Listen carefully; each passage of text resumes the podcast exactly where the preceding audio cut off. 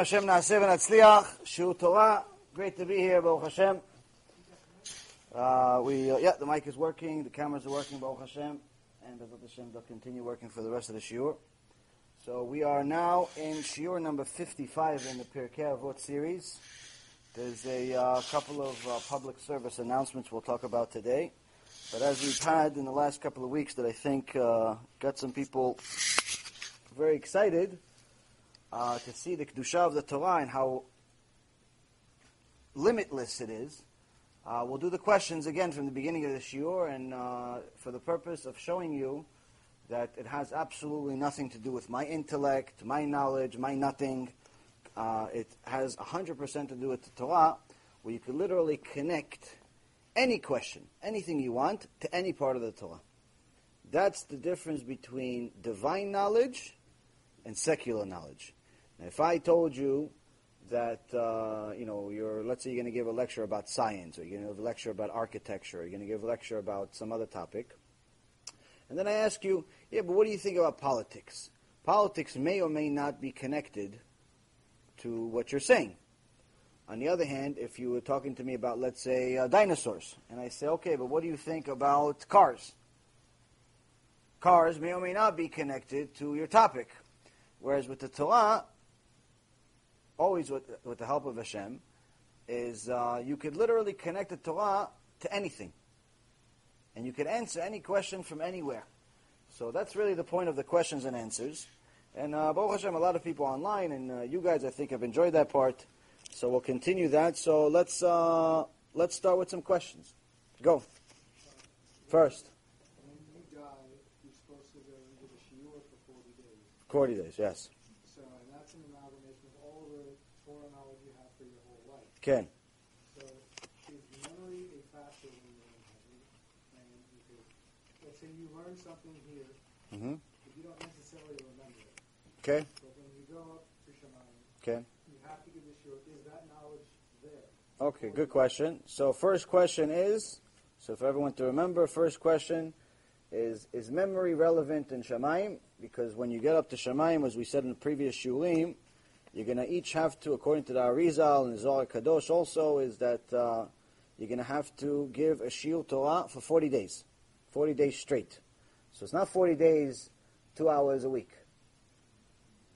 It's forty days straight. forty days times twenty-four hours. So you're going to have to have, and you can't repeat the same thing. And no jokes. So you're going to have to give a Shiur Torah, a long Shiur Torah in Shemayim. What if you forgot? So it's a good question. Next question.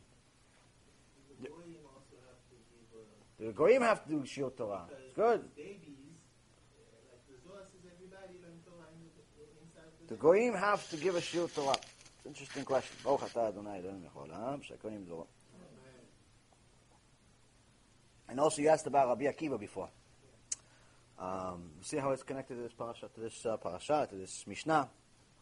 He asked uh, if uh, Rabbi Akiva last week we said they thought about making him the new Nasi, they made him the new president, uh, but they said that uh, he doesn't have zchut avot, he doesn't have the merits of his fathers because he's a convert. His father was a convert, so he doesn't have the zchut avot. He doesn't have the uh, meaning the. Uh, David HaMelech, Avraham, Yitzchak, and Yaakov, as uh, to, to give him merit. So they said that we're not going to make him the Nasi, because that's not enough. But at the same token, we know that Shmaya and Naftalion, which were bigger than both Rabban Gamliel and Rabbi Akiva, they were in previous generations, both were converts. As a matter of fact, uh, Avtalion, you should know, Avtalion means father of orphans. Meaning he took all the orphan kids, all the kids that didn't have father and mother, and he made them his kids. That's why he's called Av Talion. Av means father. Talion is, I think, in Greek or some other language, means children. So uh, he was an extraordinary human being, and was a convert. So how could they make him into Nasi? He didn't have zchut avot. He was directly a convert himself. If anything, Rabbi Akiva had more zchut avot. At least his father was a convert, right? So it's a good question. Next. Uh, God, uh, Jeremiah, Israel. In his time, people didn't believe him and didn't believe his prophecy, many people, and they were confused. Okay. Right? So why did Hashem give them such a hard test? I mean, they're already having a lot of problems with that. But you have other Nevi'im that some people, like we have today, they walked around in a nice costume. Okay. They sounded like they were telling the truth, but they weren't, and they were false. And it was very hard for people to tell the difference. Again, not like today. So why did Hashem give them at that time, not unlike today, such a hard test of knowing who's telling the truth and who's not? And Jeremiah almost got killed for it even at some time.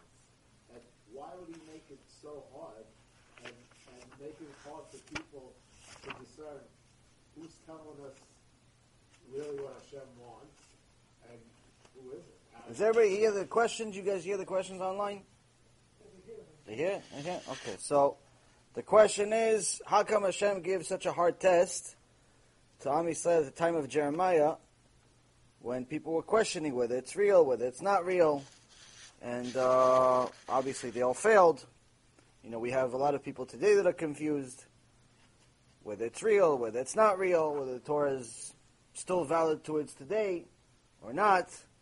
So, what are you doing, Hashem? Right? We're asking Hashem, what are you doing? Said, all right. Yeah, the next. Anything you want. Anything you want. If it's not the Hashem, Hashem will give me the worst answer. If I don't answer you, that means Hashem didn't give it to me. If it's me, I don't have the answer. If it's Hashem, He has the answer. Benefits of coming to Shiur Torah. Okay, that's a question. Why should I come to Shiur Torah? Okay, said, yeah. Shiur Torah. Okay, next. Why did the prophet... Ooh, that's a good one. Shh. That's a good one. Hey, why the prophet? Prophet, Navi. Navi, Navi, prophet. Why is he suffering so much? You know what they did to Isaiah? You know what they did to Isaiah? They chopped him up like sticks. Shem Erachim. Shem Erachim. They chopped him up like sticks. Ay, ay, ay. Jeremiah. Specifically, Yeshayahu and Rabbi Akiva. Uh-huh. They say Isaiah was probably the highest level Navi next to Moshe Rabbeinu. Okay. And Rabbi Akiva was Rabbi Akiva, who had more shkuyot than them hardly, and they suffered such horrible deaths. Oh, what a question. What a question. It was worth to be born. It was worth to be born just to be able to know this question, and Be'ezrat Hashem know the answer. Worth to be born. Worth to come to the shul just for this question. New next one? Go. You see, guys, you're missing out. Anyone that's watching online, you could be asking questions. Nose ring. Is nose ring allowed?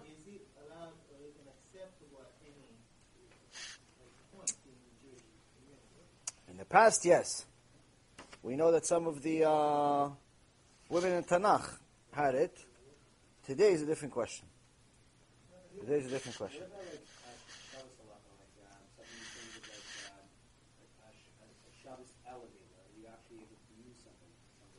Shabbat elevator. Okay.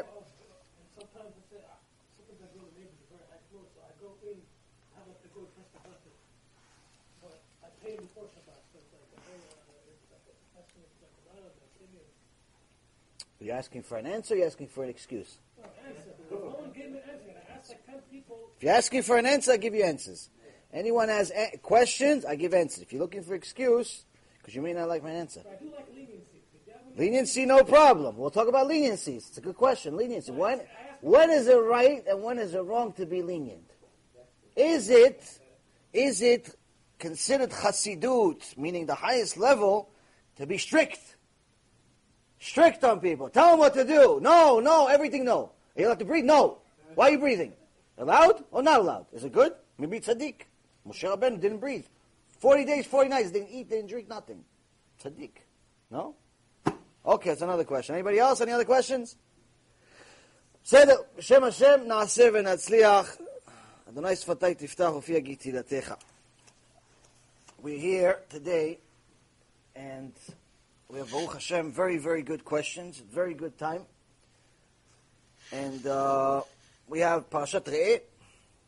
Re'eh Anochi noten lifnechem hayom bracha uklala. I present before you today a blessing and a curse. It's Parashat Re'eh. Even has sound effects.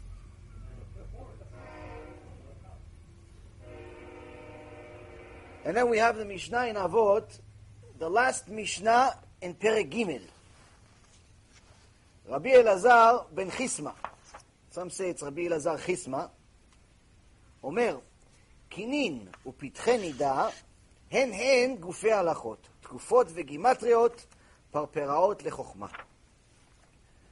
Rabbi Elazar Chisma says, the laws of bird offerings and the laws regarding the beginning of menstrual cycle, menstrual periods, these are essential laws. Astronomy and mathematics, gimatria, are like seasonings to wisdom.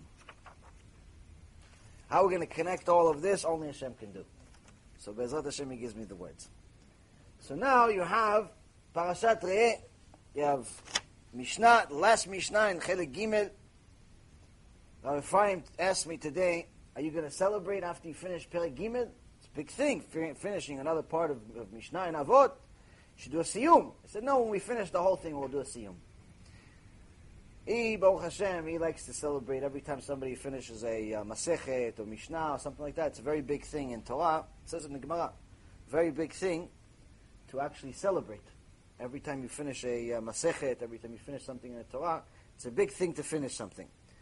The Chazal say that uh, when someone starts a mitzvah, they must do everything they possibly can to finish it, because they get there's a kitrug on them. There's a uh, what is a kitrug in Hebrew, in English? It's like uh, some type of judgment against them, a case against them. A, yeah, lien. There's a case against them until they finish the mitzvah. There's a case against you. Start a mitzvah, you don't finish. There's a case against you in Shemayim. Hashem Menachem. So when someone starts Gemara, starts, you know, first page, second page, third page, fourth page, fifty, sixteen, seventeen, eighteen. He's got, let's say it's a Masechet Megillah. It's about thirty pages, thirty dapim. He did twenty-nine, let's say. I think it's thirty-one, thirty-two, something like that. But it's in the thirties. Small Masechet. You did twenty-nine, ninety-nine percent. You're good, no? So no, there's a kitrug against you in Shemayim. Why? You didn't finish it. You didn't finish the mitzvah. Big thing. So, it's a big thing to finish a mitzvah. Now, it's another big thing to understand the value of a mitzvah. The value of a mitzvah. Today, we are in a generation that's no different than a generation of Jeremiah. Generation of Jeremiah had a kitrug against them. Had a very, very big kitrug against them. If you remember in your in your siddur, find it in your siddur.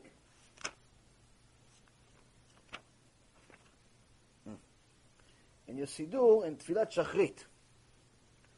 In Tfilat Shachrit, after you uh, after you do Amidah, and you go into the vidui and the part that you do on Mondays and Thursdays. Mondays and Thursdays. And it says, Anshe Emunah Avadu. Baim bekoach ma'asem giborim la'amod beperetz. So it says, men of faith, really men of faith, it's not really men of faith, but I'll explain it in a second. Men of faith are lost. Those who come with the merit of their deeds, the strong ones, they stand in the breach.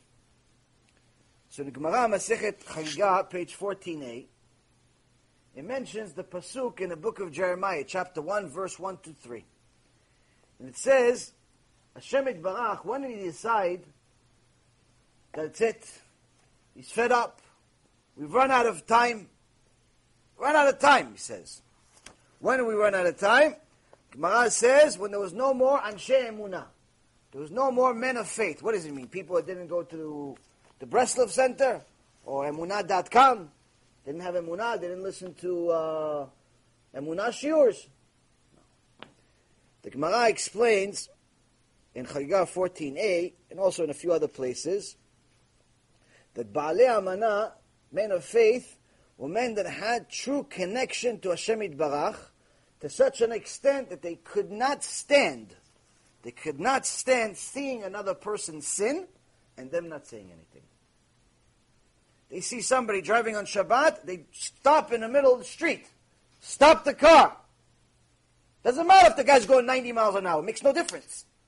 They go in the middle of the road, stop the car. You're a Jew. Stop the car.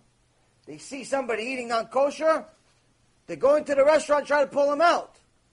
You know what you're doing to your neshama? They see somebody with a goya, with a goy. They go talk to him. Sometimes in, right there and then, sometimes privately. The point being is that if they had an opportunity, saw somebody sin, they couldn't live with themselves. Kal v'chomer, needless to say, if they were teachers. If they taught Torah, they couldn't just give you emunah shiurs about, hey, it's okay, Hashem loves you, everything you do is okay, it's all about just connecting to Hashem. Like some idiot is saying online every day today. Every day he has shiur online, more kfirah in Hashem every day. But he has payas reach the floor. His payas reach the floor. But every day he has shiur. No, it's all about how you connect to Hashem in your way. In your way you connect to Hashem. What about mitzvot? Listen, if you're not ready to keep Shabbat, it's okay. Hashem understands. It's okay. Just keep going. So everybody, they, they don't know nothing, miskinim. They don't know. They don't know them and the cow sitting next to them and the tiger sitting over there and the donkey's coming just late to the lecture because he had to work all day. Everybody's sitting together. They listen to the guy with the page. He looks like uh, Moshe Rabbeinu. You imagine Moshe Rabbeinu with short hair? No. You imagine Moshe Rabbeinu with payas all to the floor, with the beard and everything, right? So the guy looks like this. He says, no, connect to Hashem in your way. In your way, do what you got to do. Hashem understands. Where? Where does it say this? Where? Which part of the Torah does it say this? Where? Where does it say it? Jeremiah tells you otherwise. Jeremiah is telling you in answering your first question. He says when we ran out of people to say the truth, Hashem says, that's it, I'm finished. Finished! There's nothing, there's no right for this world to continue if no one is going to help people do tshuva. And there's no way to do tshuva without telling them the truth. You can't tell people, do what you want, do what you want, do what you want, connect. Hashem's going to wait for you to eternity like he works for you, like he's waiting at a bus stop, like some homeless person. No, he's going to wait for you. When you finish making your meal, he's going to come. No, my friends. Jeremiah is the proof for it. There's no big test. It's the test. It's the only test of every generation. It wasn't an unusual test for the generation of Jeremiah, just like it's not an unusual test for this generation. It's the test. It's the point. The point is, Hashem Yitbarach says in this week's parasha, I give you the blessing and the curse. Why didn't he say the blessing or the curse? Why is it the blessing and the curse? Should be blessing or the curse. No? I do good. Good. I don't do good. No good. Right? Should be and or. Right? It says, no, no, no. It's the blessing and the curse because it's package deal. You sign up with Hashem, you come to this world, it's package deal. Meaning, you do good, you get good. You do bad, it's guaranteed you'll get bad. There's no side deals. There's no you'll connect to Hashem in your own unusual, charismatic way because some guy in Payas told you it's okay. There's no heter to be a kofel. There's no heter. There's no leniency to be a heretic. There's no leniency. So the generation of Jeremiah, they knew the truth. They saw miracles on a day-to-day basis. But they said, you know, we see Hashem. We're comfortable with Hashem. We believe in Hashem, but we also believe in a few other things. Maybe Hashem can wait for us a little bit. Hashem Yitbarach says, I gave you signs. I gave you wonders. I gave you parnasah. I gave you everything you wanted. And you used it like a sword to stab me. In the Midrash Rabbah, it says about Moshe Rabbeinu. Moshe Rabbeinu. Moshe Rabbeinu. Says Moshe Rabbeinu in his level. If it wasn't written in the Midrash, we wouldn't be allowed to say it. In his level, Hashem says, you sinned against me. You were like a shachen ra. You were like a bad neighbor, Moshe, he says. Why? He says, what is it like? The Midrash says, it's like someone, a king, says, I want a sword. I want a present that he became a king. So some guy says, okay, you know what? I'm going to honor the king. What does he do? The guy sells his house, sells the business, sells the car, the boat, and everything else. What? To buy the king a beautiful sword. He gives it to the king. Here's the present. I sold everything to give you a present. Give you everything to sell a present. The king says, okay, chop his head off with the sword. Chop his head off with the sword. So Chazal explain, what does this mean? This is, this is an unusual analogy, especially the tight relationship that Moshe Rabbeinu had with Hashem Yitbarach. How could it be? So Chazal explains is that Moshe Rabbeinu asked Hashem, in the verse that you said, that I'm going to die, you, you used the word hen. But I blessed you with that same word. There was some other verse in the Torah where I, I used the same word, hen, to bless you. They. I used in one of the verses to, that he blessed Hashem, I used the same word, and I blessed you, but you are saying, I'm going to die. The time that he said that Moshe Rabbeinu was going to die, there's also in that verse, there's also the word hen. So Hashem says, you're shachen ra. Why is shachen ra? You only remember the good. What about when you sinned with the word hen? He's like, I don't remember. Ah, you don't remember when you said hen, they, Am Yisrael is not going to listen to me. So why don't you give me some proof so I could show it to them when I first sent you to Am Yisrael to go save them, take them out of Egypt, they're slaves, miskenim, they're injured, they're this, they're this. He said, no, they're not going to believe me. And lo ya'aminu li, they're not going to believe me. Oh, when you spoke against my children, you sinned. So you don't remember that though, Moshe, huh? He says, look, you're shachen ra. This is the tight relationship between Moshe Rabbeinu and Hashem Yitbarach. For us, something like this is not even a sin. Moshe Rabbeinu is different, different, might as well be a different species. So what is Chazal teaching us from here? He says, we, also like a shachen ra. All of us are like a shachen ra. Why? Hashem, what does He do? He gives you parnasah, gives you parnasah. Eyes, He gives you eyes. Legs, He gives you legs. Head, He gives you a head. Wife, husband, children, car, house, whatever you are, He gives you whatever you are, He gave you. You're here today, He gave you Shul Torah too. What do we do? When we give Him something, we want to give Him a present back. We want to give Him a sword. So what do we do? We do, let's do tefillin today. Let's do tefillin today. When do we do tefillin? eleven thirty. Let's do tefillin, eleven thirty. Let's do mincha. But let me look at my phone first. Let me eat kosher, but only, you know, in the house. Let me give tzedakah, but, uh, you know, let me give chai, eighteen dollars. Give met, four hundred forty. It's better. Chai means alive. Met is dead. Give met. It's four hundred forty at least. The guy made five thousand, ten thousand last month. He gives eighteen dollars tzedakah. He says, that's like a shachen ra. It's a bad neighbor. Why? I gave you the money. I gave you the tefillin. I gave you the mouth to speak and bless me. What do you do? You're looking at your phone. You do tefillin at eleven thirty. You do just kriyat shema just to get out of the chovah like, like you're doing me a favor. Your mitzvah, that's the kitrug against you. That's the kitrug against you, you shachen ra. That's the kitrug against you. Why? Your mitzvah is nothing. What is it? You gave me a, you gave me a sword, you're going to stab me with it? That's the present you give me? You didn't give me a present. You're like doing me a favor, like I need your mitzvah. You know what you're talking about? You're talking about Hashem Yitbarach.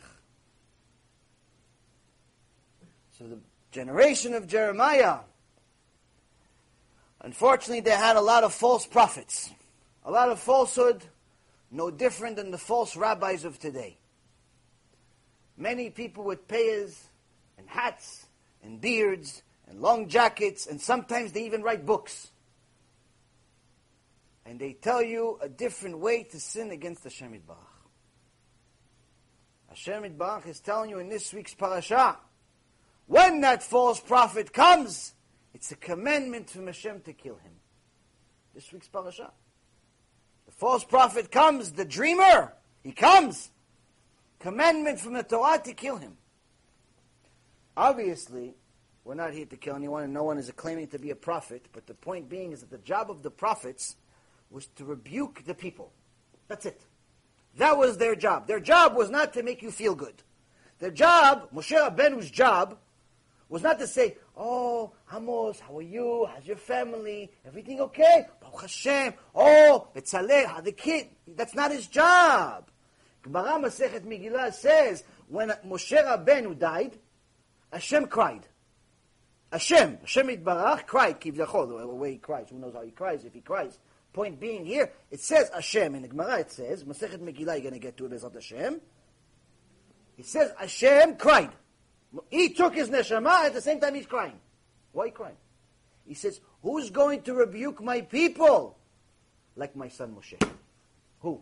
Who? Who's going to tell them the truth? Why are you so care about the truth? You don't have somebody else. You don't have Yeshua ben Nun. You don't have the tzaddikim. You don't have this. He goes, no, no one is going to be like Moshe. Why? Because Moshe was Moshe Avdi. Moshe was my slave. What does it mean by slave? What does it mean by slave? Is to us, slave means something not good. You tell people about slavery, they're like, oh, it's no good. You guys believe in slavery still? It's archaic. In the connection between you and Hashem Yitbarach, alvai, alvai meaning, I wish, I wish one day we can be maybe something that looks like the shadow of a slave. Alvai. Why? Because a slave has no personality. A slave has no desire.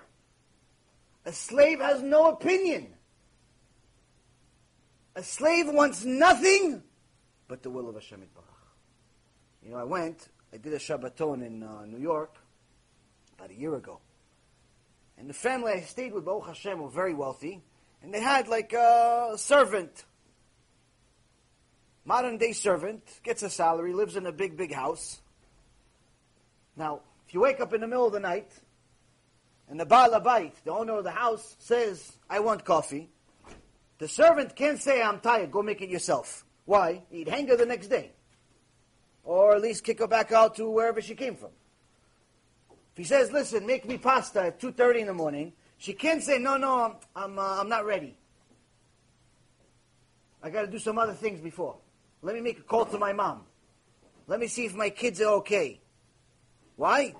A slave, a servant, a true servant of Hashem removes his own desires from himself and replaces them with Hashem Yitbarach. Moshe, Hashem Yitbarach calls him Moshe Avdi. Moshe, Moshe was my slave. Moshe was my servant. Why? He had no personal will. All he wanted was what I wanted. So the relationship that Moshe Rabbeinu had with Hashem Yitbarach, it's a very, very unusual relationship. But still here, we see that Hashem judged him very critically. When he lost an opportunity to sanctify Hashem Yitbarach's name, and instead of speaking to the stone, he hit it. Hashem says, this is the reason why you're not going to go into Eretz Yisrael. Obviously, there was other reasons which we've talked about in the past, but nonetheless, even he had to deal with reward and punishment. Moshe Rabbeinu, Moshe Rabbeinu, the one and only that rebuked the nation like no other. Where him was, this is what Hashem says. The entire book of Deuteronomy is in essence Moshe Rabbeinu's journal. He wrote it. First it was the first four, four books, and that was supposed to be the entire written Torah. But Moshe Rabbeinu wrote the fifth book, and Hashem says, I want you to include your book with my book. Make it the five books of Moses. Why? Because his opinion was no opinion. There was no opinion. It was Hashem's opinion. It was Hashem's opinion. Alvay Aleinu, that we have just for one day in our life, just Hashem's opinion. Not our whole life, just one day in our life. Moshe Rabbeinu prayed five hundred fifteen times, Parashat Vayitchanan, five hundred fifteen times for one sin that maybe he didn't even make. He made in his level, but in our level it's not even a sin. five hundred fifteen times he prayed for one sin. We make five hundred fifteen sins, we pray once, we say, no Hashem, what happened? How come you didn't give me uh, my new car, my new ten million dollars house? five hundred fifteen sins a minute we make. We pray one time, we think Hashem is going to give us Yeshua. He's going to give us the salvation. Why? I heard it from some rabbi. He said everything's okay. Connect to Hashem in whatever way you want. He's your friend. He's your buddy. Who, who said this? Who said this? Where is it written that Hashem is your buddy? Where? The book of Jeremiah is one of the proof. This parasha, parashat Re'eh, is one of those proofs to answer your questions. You see, Siyat B'Yishmaya, the answer to your question is already in the beginning. There's no such thing as a free ride. Now, for anyone out there that follows some of the news, there's a very interesting event that's expected to happen next week. Now, this event, you could ignore it if you want, or you could take it seriously. The choice is yours. I'm just here to report the news. Next week, there's going to be an eclipse. Now, this eclipse, the last time it happened, a similar type of eclipse, was nineteen seventy-nine. nineteen seventy-nine, almost forty years ago. But the last time it did what it's expected to do this time, which means that this eclipse is expected to be shown all the way from the west coast to the east coast of America. It's supposed to, in essence, cut America in half. As far as, like, if you look at the map of America, the they show you the visual the uh, of what it's supposed to do, who's going to see it, who's not going to see it. This eclipse said it's going to be pretty much, it, it's going to travel all the way from the west coast to the east coast. So far, interesting. Big deal. What does it mean? The last time such a thing happened was one hundred years ago, nineteen eighteen. If you remember, a lot of bad things followed nineteen eighteen. You had World War One, you had World War Two, you had the Great Depression. A lot of bad things happened. In Gemara Masechet Sukkah, page twenty-nine a,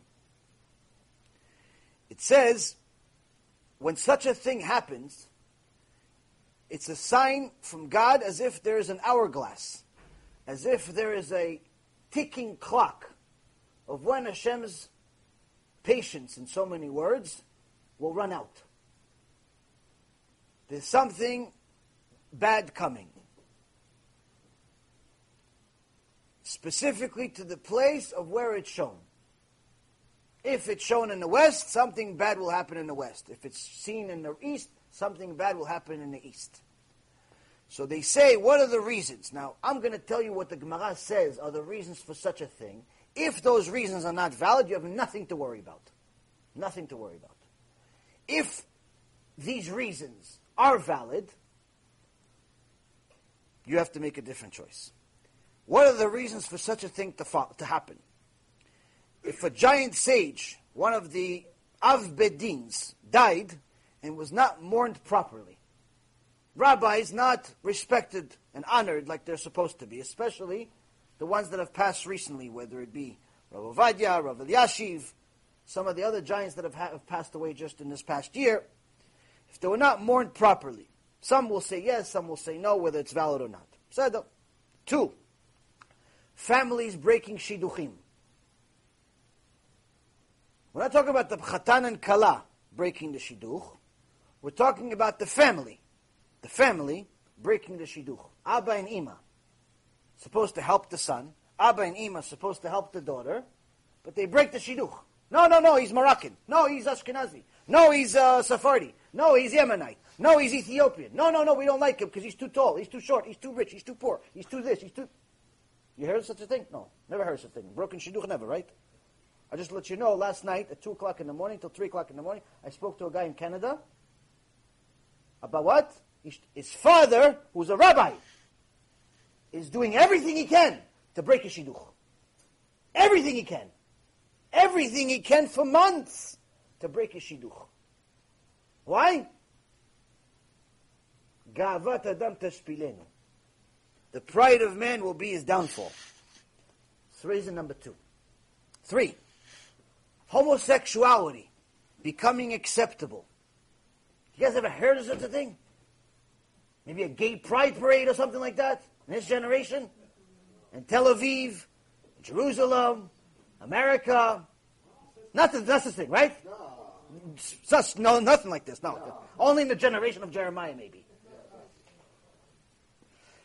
Or the last and the most scary one, which answers your question from before the shiur. You didn't even ask it, but it's going to answer it already. if two brothers shed blood in the same day, two brothers shed blood in the same day. Anyone who didn't read the news just a few days ago, two brothers, Jewish brothers, were stabbed over a parking space. One died. And he knew one of them. Two kids got into a fight, two young guys got into a fight with some other people over a parking spot. The hoodlum in the other car didn't like it, so he decided to stab both brothers. One died, the other one got stabbed in his arm, but Baruch Hashem, he's okay. So the Gemara in Masechet Sukkah says this would be one of the reasons. Why? I don't know. This is God. This has nothing to do with me. Other reasons for these such, such things are forgeries in Jewish law. Have you heard of such a thing? Forgeries in Jewish law? People that uh, invite uh, maybe uh, Christian missionaries to, to, to shuls. You ever heard of such a thing? False witnesses, like the people that pretend like they're religious because they have a beard, but they lie on the stand.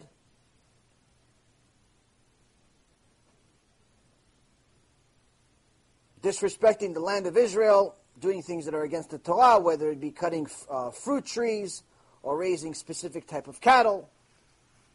But out of the list of almost, I believe, eight or nine things, I think we're ninety percent at least. So, I'm not here to scare you. I'm here to tell you what the Torah says. What the Torah says is that if you haven't started doing your tshuva, I don't care if you were born religious, are religious, think you're religious, want to be religious, if you haven't started doing tshuva, you're running out of time. I talk to all types of people every day. And the conclusion of many of the conversations is that many people are very, very comfortable with where they stand. If they're not religious, they come, they tell me, oh, I have a problem, I'm sick, I'm divorced, I'm uh, whatever, something happened, some disaster, they want some help, some advice.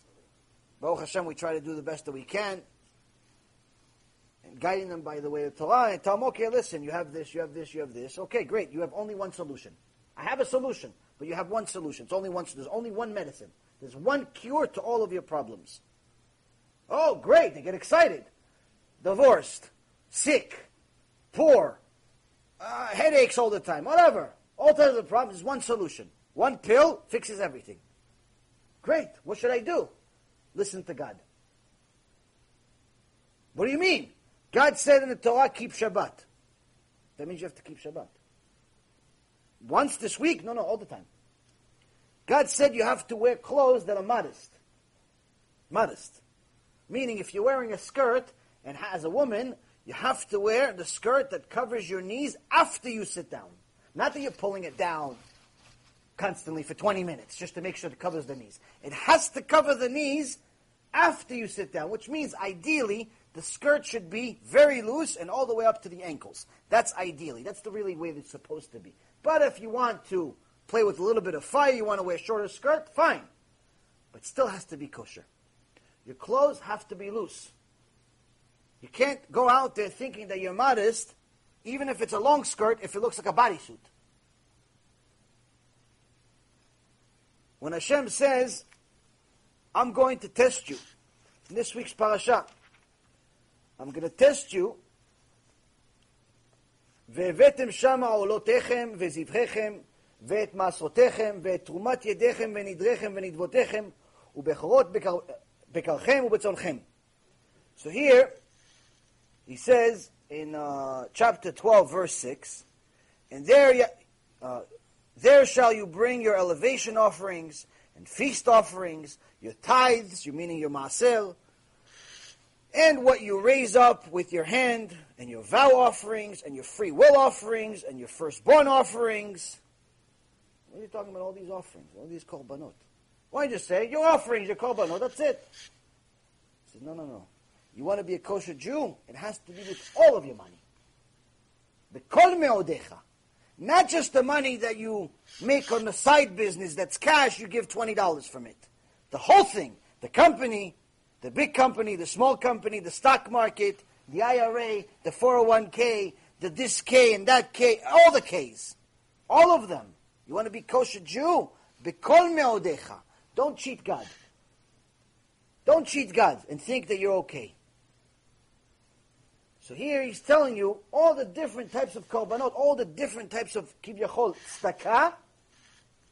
You want to be close to me, he says, it has to be with all of them, not just with the ones that you think makes you look good. Like people go to Beit Knesset twice a year, they give tzedakah on Yom Kippur, but they don't pay until Rosh Hashanah of next year. That's not kosher tzedakah. Why? Because all you did is a marketing effort. You told everybody that you're very, very humble and very uh, honest and very great by donating publicly, but you didn't really give until next year. That's not kosher tzedakah. That's a marketing investment. Because the whole year you got business from people because they say, look, this guy's honest and he's generous and he's great. He gave ten, twenty, thirty thousand dollars to the Beit Knesset. He screamed out, fifteen thousand dollars for Aliyah. What Aliyah? Just do what it says in the Torah. Forget the Aliyah. Just do what it says for free. Free. You don't have to go Aliyah. You don't have to buy nothing. Just do what it says for free. So Hashem Yitbarach is telling you in this week's parasha, follow it, the whole thing, with all of your money. So next week, this event, this giant event, that hasn't happened in decades, also happens to be on Rosh Chodesh Elul, which is also called Yom Kippur Katan. Rosh Chodesh Elul is a time for tshuva. If there was ever a time for a person to really start digging deep inside and try to find all these character flaws that he has and start working on them, this would be the time. Because Hashem Yitbarach during this month brings his, the Shekhinah down and he gets closer to us. And he says, okay, I'm listening. I'm listening. What do you got? What are you saying? What do you want? The whole year you're asking me for stuff. Fine, I'm listening. No? What are you doing for me? Okay, Parnasah I gave you last year. Rosh Hashanah, I decided you're going to get one hundred thousand dollars, you got one hundred thousand dollars. Wife, I gave you. Last year you got married. Kids, you had a kid six months ago. No. What are you doing for me? What about now? When, when are you going to start learning Torah? When are you going to start doing mitzvot like you're supposed to and not stop making pretend like you're doing it? You know, like the guy that's the only a tzaddik inside the Beit Knesset. Inside the Beit Knesset, he puts the kippah on. Outside, he looks like everybody else. No, when are you going to look like a proud Jew all the time? When? So Rosh Chodesh Elul is happening, and we also have this event happening. And anyone that hasn't been sleeping under a rock also knows that the war already started, but it's about to get bigger. Right now it's a chicken match between North Korea and Donald Trump of who's going to press the button first. They're both dying to press it. They're both, it's an ego battle, and they're both dying to press it. The next war is the last war. It's not a matter of uh, prophecy or anything even remotely close to prophecy, it's just common sense. Just common sense. The next war is the last one. So now Hashem Yitbarach is giving you many, many signs, many, many different things to explain to you that it's time for us to do tshuva. You have this major event. You have Rosh Chodesh Elul. You have Parashat Shavua and what he's telling you just in the first verse of the parasha. You have what's happening worldwide. How much Am Yisrael is, is, is hated and despised everywhere, whether it's in America or in Israel or anywhere. It's happening. So now, this public service announcement is either going to wake you up or it's going to confirm that you're dead. Whichever one. It's up to you. The Mishnah in Avot is going to give us a little bit of insight. A little bit of insight. And there's also some of the answers to your questions, if I remember them. Rabbi Elazar ben Chisma omer, Kinin upitche nida. Rabbi Elazar Chisma says, the laws of bird offerings and the laws regarding the beginning of the menstrual period, these are the essential laws. She says, many people like to study the big things. The things that are not necessarily really big, but they look big in the eyes of people. Anytime somebody tells me, oh yeah, I uh, did tshuva six months ago, two months ago, a week ago, a year ago, you know, new baal tshuva, I could already tell if they did tshuva or not, or at least their version of tshuva, simply by looking at them. They have a beard. Everybody does tshuva. For the most part, they grow a beard if it's a guy. They grow a beard. People think that if you grow a beard, you did tshuva. You ask them, okay, what about Torah? You learn Torah every day? No, you know, I, I go to a shiur once in a while. I go to a shiur, I listen to some stuff online. So, okay, so you're keeping what? Keeping Shabbat? He goes, yeah, yeah, no, on Shabbat, I stay home, I uh, have uh, Kiddush, or you go to Beit Knesset. Once in a while, what kind of tshuva is this? What are you doing? And you see that usually it starts with the leadership. Who, like how they started and what they did is faulty leadership. And one of the main reasons for it is because we don't really understand what real tshuva is. We don't understand what real tshuva is.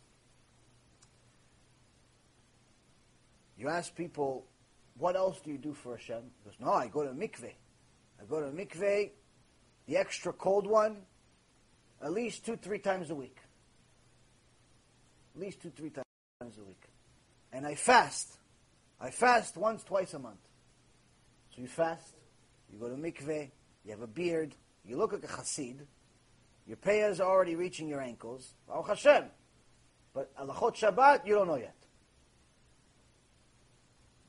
Kosher, you're not really sure how you could possibly eat kosher vegetables only at a kosher place.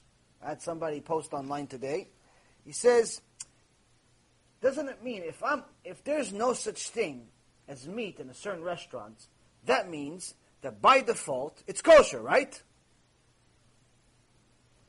He says, listen, I'm, there's no meat. It's a vegan place. It's a vegan place. If it's a vegan place, there's no meat. That means by default it's kosher, right? It only means you haven't learned kosher laws. Because the vegetables also have to be kosher. Not that they, they grow them in a specific farm. This is a kosher farm. This is a tameh farm. No. It's that you have to wash the vegetables to make sure that when you're eating the, the, the lettuce, you're not eating worms with it. Because every time you eat worms, it's six different sins. Meaning, it's a bigger sin than eating pig. So if you don't wash your vegetables, one hundred percent you're violating the law. Everybody thinks, no, no, but I bought the salad at uh, Starbucks, or I bought it at uh, this one, or some fancy restaurant, so of course they clean it. Absolutely not. Absolutely not. They do not clean it the way Jews clean it. Why? Because they don't have to.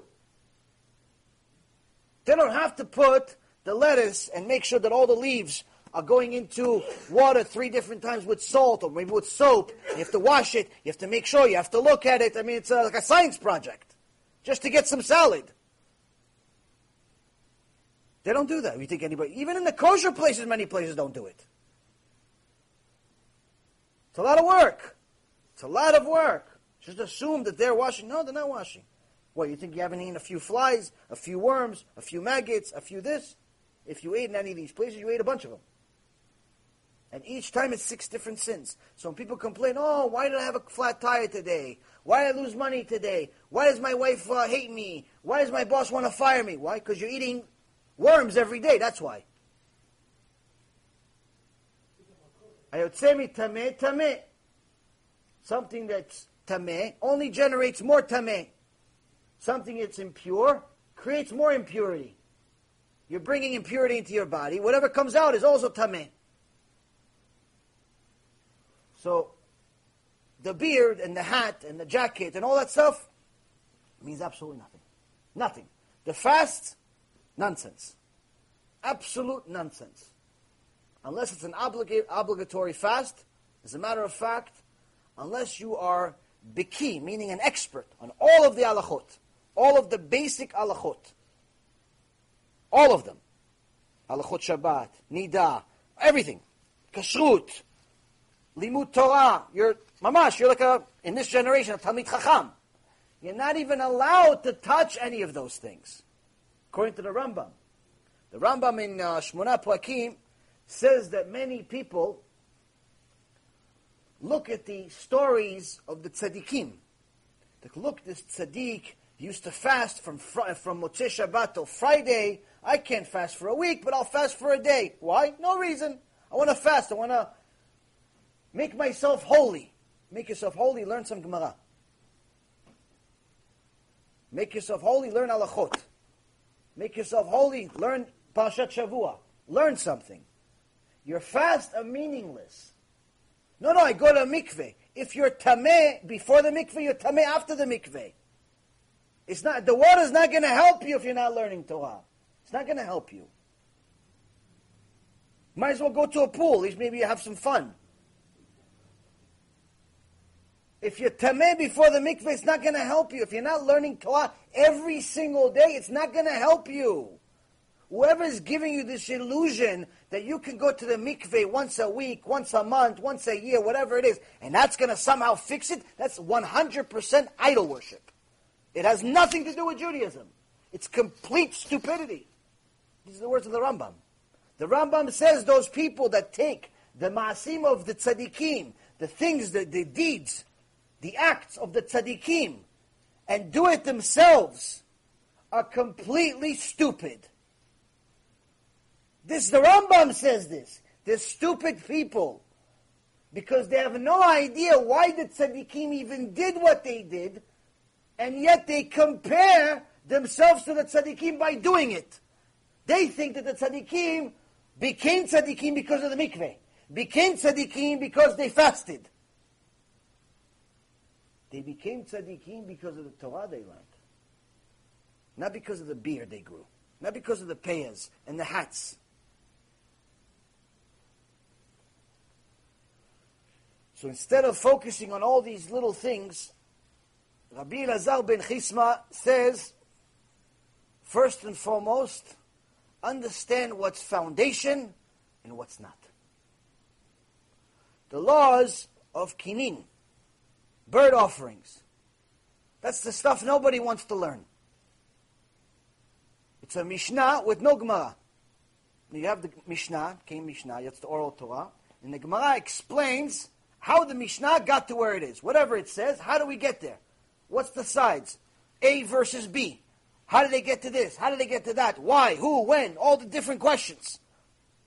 Everything has a Mishnah. Kinin, no Mishnah.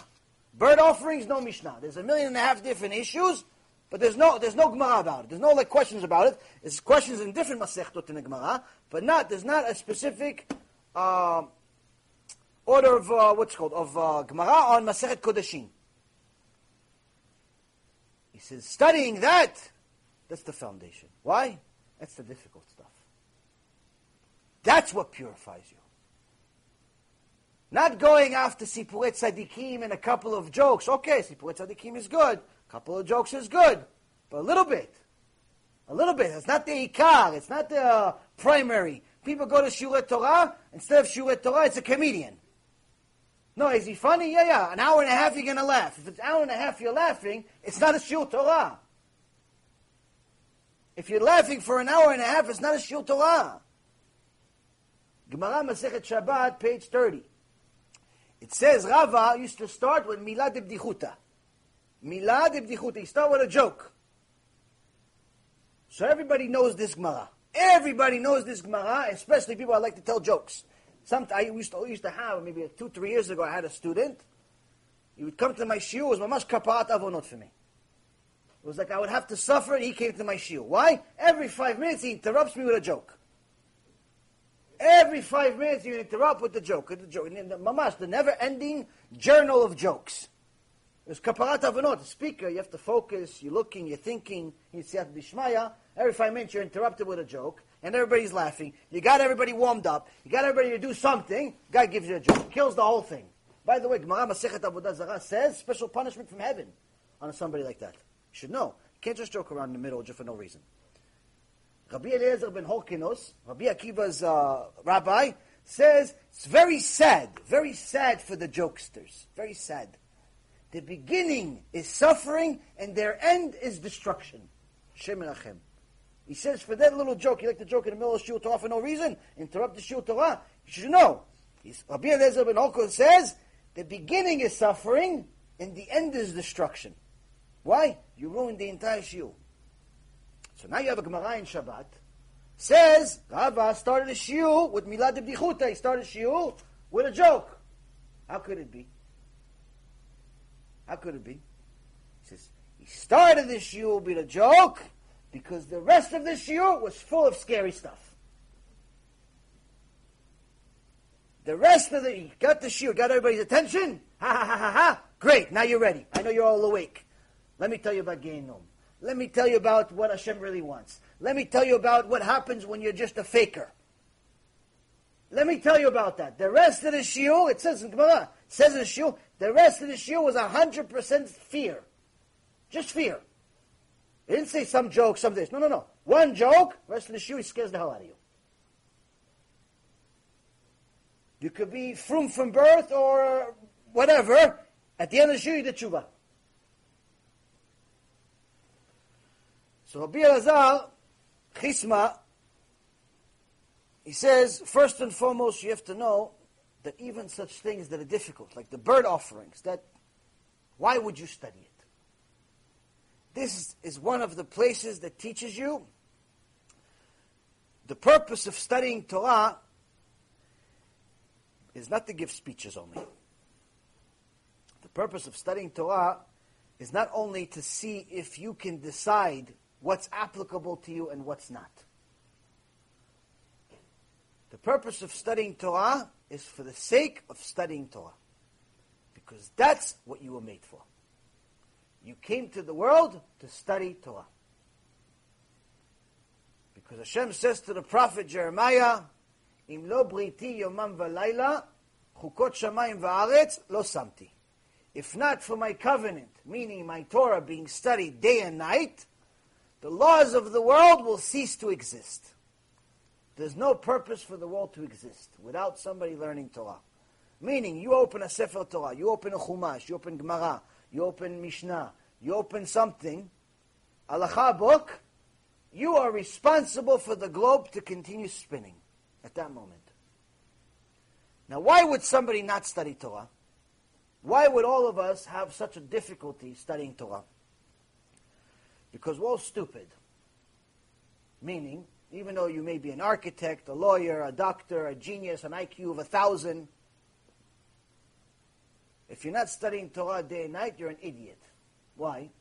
Because you think, and I'm part of this you, you think that there could potentially be something more interesting than the Torah. The only reason why you don't study Torah is because you think that maybe, just maybe, there's something more valuable and interesting than Torah. So let me check the news. Let me see what the government is doing now. Let me see what Donald Trump tweeted today. Let me see what Iran is planning. Let me see what the New York Jets are doing. Let me see what the diamond industry came up with today. Let me see what the baseball team is winning or losing. You think that there's something better than Torah. And that is exactly what the Yetzer Hara wants you to think. Because the only way you can beat him is with Torah. Only way. But we, like fools, Think, no, no, I want to go learn science. So I have to go learn it in a science book. False. You can learn science in the Torah. I want to learn medicine. So I have to go learn from medical books. False. You can learn medicine from medical book, from uh, Torah. You ask some, you look at some of the major stories, even today there's a big, I forget his name, there's a big tzaddik who many doctors from all over the world call him and ask him for advice. What to do. Surgeries. Yeah, Rabbi Fear. There's also in the past generation, they would call the sages, they would ask him, what should we do with certain medical, these people weren't doctors, but they knew the answers from the Torah. I want to learn business, so I got to go to a university. No, you can learn that from the Torah also. As a matter of fact, there's three masechtot, there's three parts of the Gemara that are all about business law. Rabbi Yisrael Misalant, anytime one of his students said, I want to, okay, I learn, I learn, I learn, Baruch Hashem, I need to go make parnasah, I need to go learn uh, about business. He says, no problem. Finish, Baba Kama, Baba Metzia, Baba Batra. Three masechtot, who actually originally supposed to be one masechet. Go finish all three of them. After you finish them, you finish them, you mamash, you know them really good, you go work. After you finish them, he doesn't want to work. Why? Because he's connected to God. He's connected to God. So, the, the Gemara says that there's no such thing. There's no such thing as someone that's connected to God, truly connected to God, that ever went off the derech. Ever. In the history of mankind. No one that was truly connected to Hashem Yitbarach that ever left the derech. Now you can give me five hundred examples right now of what you think is the opposite. No, but this guy used to be a rabbi.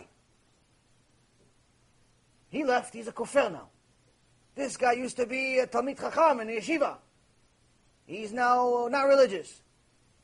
This is this. You give me all these examples. Gemara says, no such thing. What does it mean, no such thing? They were never connected to God. Maybe they were connected to the intellectual aspect of learning Torah. They liked learning. They liked some of the laws. They liked some of the structure. They liked some of the culture. They liked the food. But connected to God? Impossible. Why? Because it's a one-way street. Once you're connected to Hashem Yitbarach, it's one-way street. You don't ask yourself, do I want to do this mitzvah or not? Do I feel like it or not? Do I give this guy tzedakah or not? Do I do this? There's no such thing. Why? As soon as you're connected to a God, the God of Israel, you're finished. You're finished. There's no more me. There's no more me. Is what do you want? How can I do what he wants? And the only way to do it is by using the tool of Torah. But yet, you see many people learn Torah. Learn Torah, especially now, you see people learn Torah, but become kufrim. Become naval birshut ha-Torah. Become amash menuvalim. Despicable people, but they think they have the permission of the Torah. These people were never connected to the Torah. They were connected to the intellectual aspect of the Torah. Because the Torah is very deep, very intellectually stimulating. But the difference between that type of Torah and the real Torah is that the real Torah is something you apply to your life. When someone is doing tshuva, real tshuva, that means that anything and everything that he reads, anything and everything that he learns, he tries to find a way to apply it to his life. He goes to a shiur Torah, and he gets energized. The rabbi said, if you get angry, the Torah says it's the equivalent of idol worship. He goes home nervous. Why is he nervous? Because yesterday I threw the remote across the room because my team lost. In Shamayim, it's working against me. I have to do something about it. Well, I know I'm not going to stop being angry right away. What should I do? Okay, I'll throw out the T V. Solved. No more team, no more football, no more baseball, no more shtuyot. Replace that cursed television that you're watching sports with Shurei Torah. You want to have the T V, disconnect the cable, put Shurei Torah on it.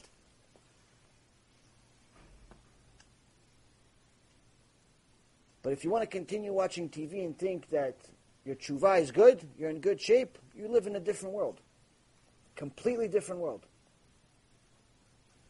So first and foremost, Rabbi Elazar Chisma is telling you even the difficult parts, like studying the laws of bird offerings, that's part of learning Torah.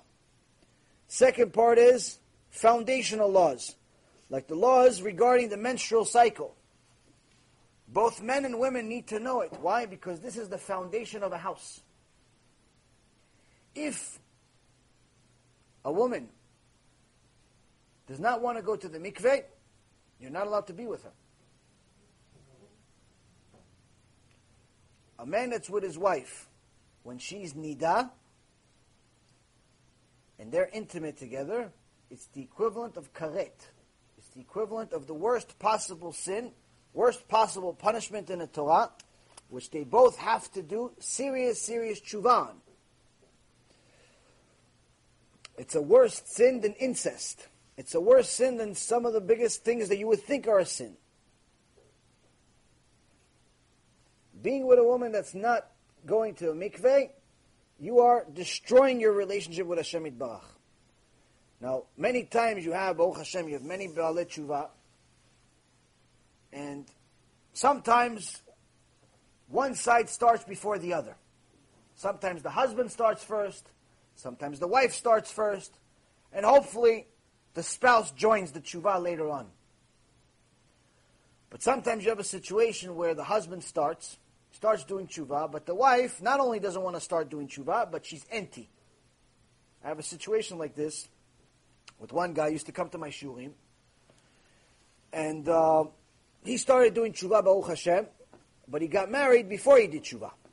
He was married for like a year before he got started doing tshuva. Six months or so after, or a year after he, started, he got married, he started doing tshuva, and his wife, he never knew, but his wife is anti-Torah.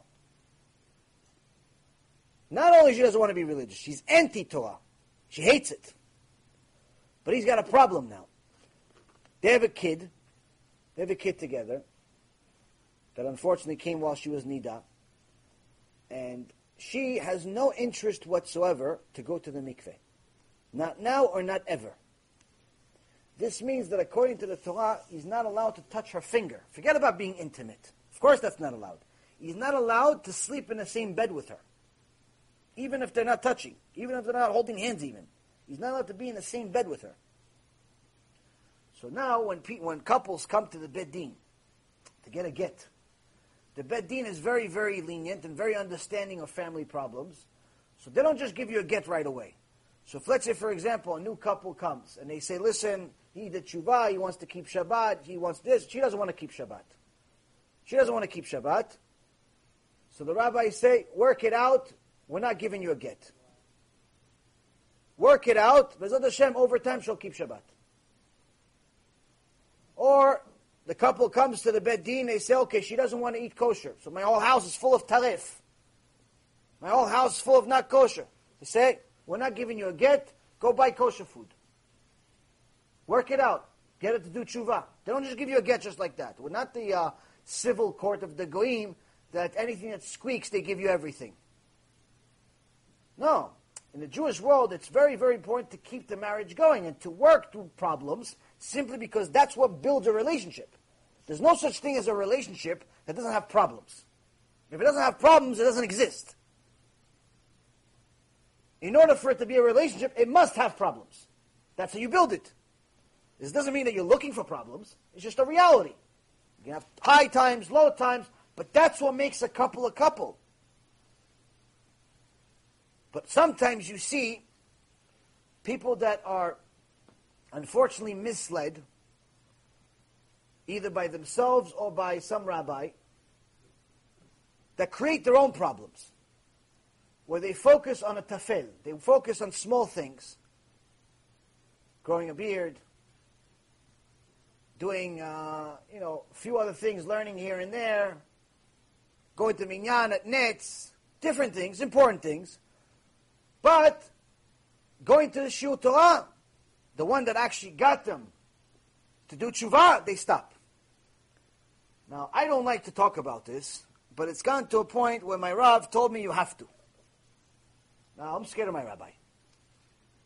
And the Gemara says, one of the things that you need to do is you need to be scared of your rabbi like you're scared of God. Alvai, I'll get to that point one day. But when my rabbi tells me that I have to do something, I do it. Sometimes I don't want to do it. But I do it. Why? Because I know it. His da'at, da'at Torah. Whatever, he doesn't have an opinion. He says what God says. So he told me I have to say this. What did he say? Unfortunately, this is something that's sad. But for the last few years that I've been teaching, Baruch Hashem, we've had a lot of people do tshuva. But for whatever reason or another, the way it works is people do tshuva, they get stronger, they get married, they convert, they, uh, whatever, they get uh, all types of wonderful things happen to them, and then they stop coming. Like they feel like, okay, I got to this, I did tshuva, I have a kippah, I have a beard, I have a this, I have a that, they stop coming to Shiur Torah. Now, unfortunately, at this point, it's gotten to the point where it's not just a one-time thing.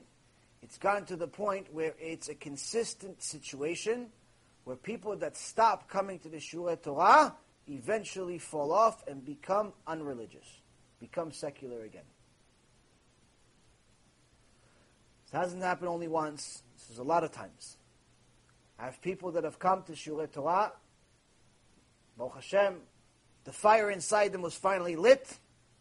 Some people went from being atheists to having an Orthodox wedding, got stronger, wife got stronger, had miracles happen to them, stopped coming. What happened? Six months later, divorce. Both kufrim. Another one, tshuva, everything good, wife is great, this is great, everything wonderful, stop coming, they don't keep Shabbat anymore. Story after story after story after story, and it's to the point where it's making me sick.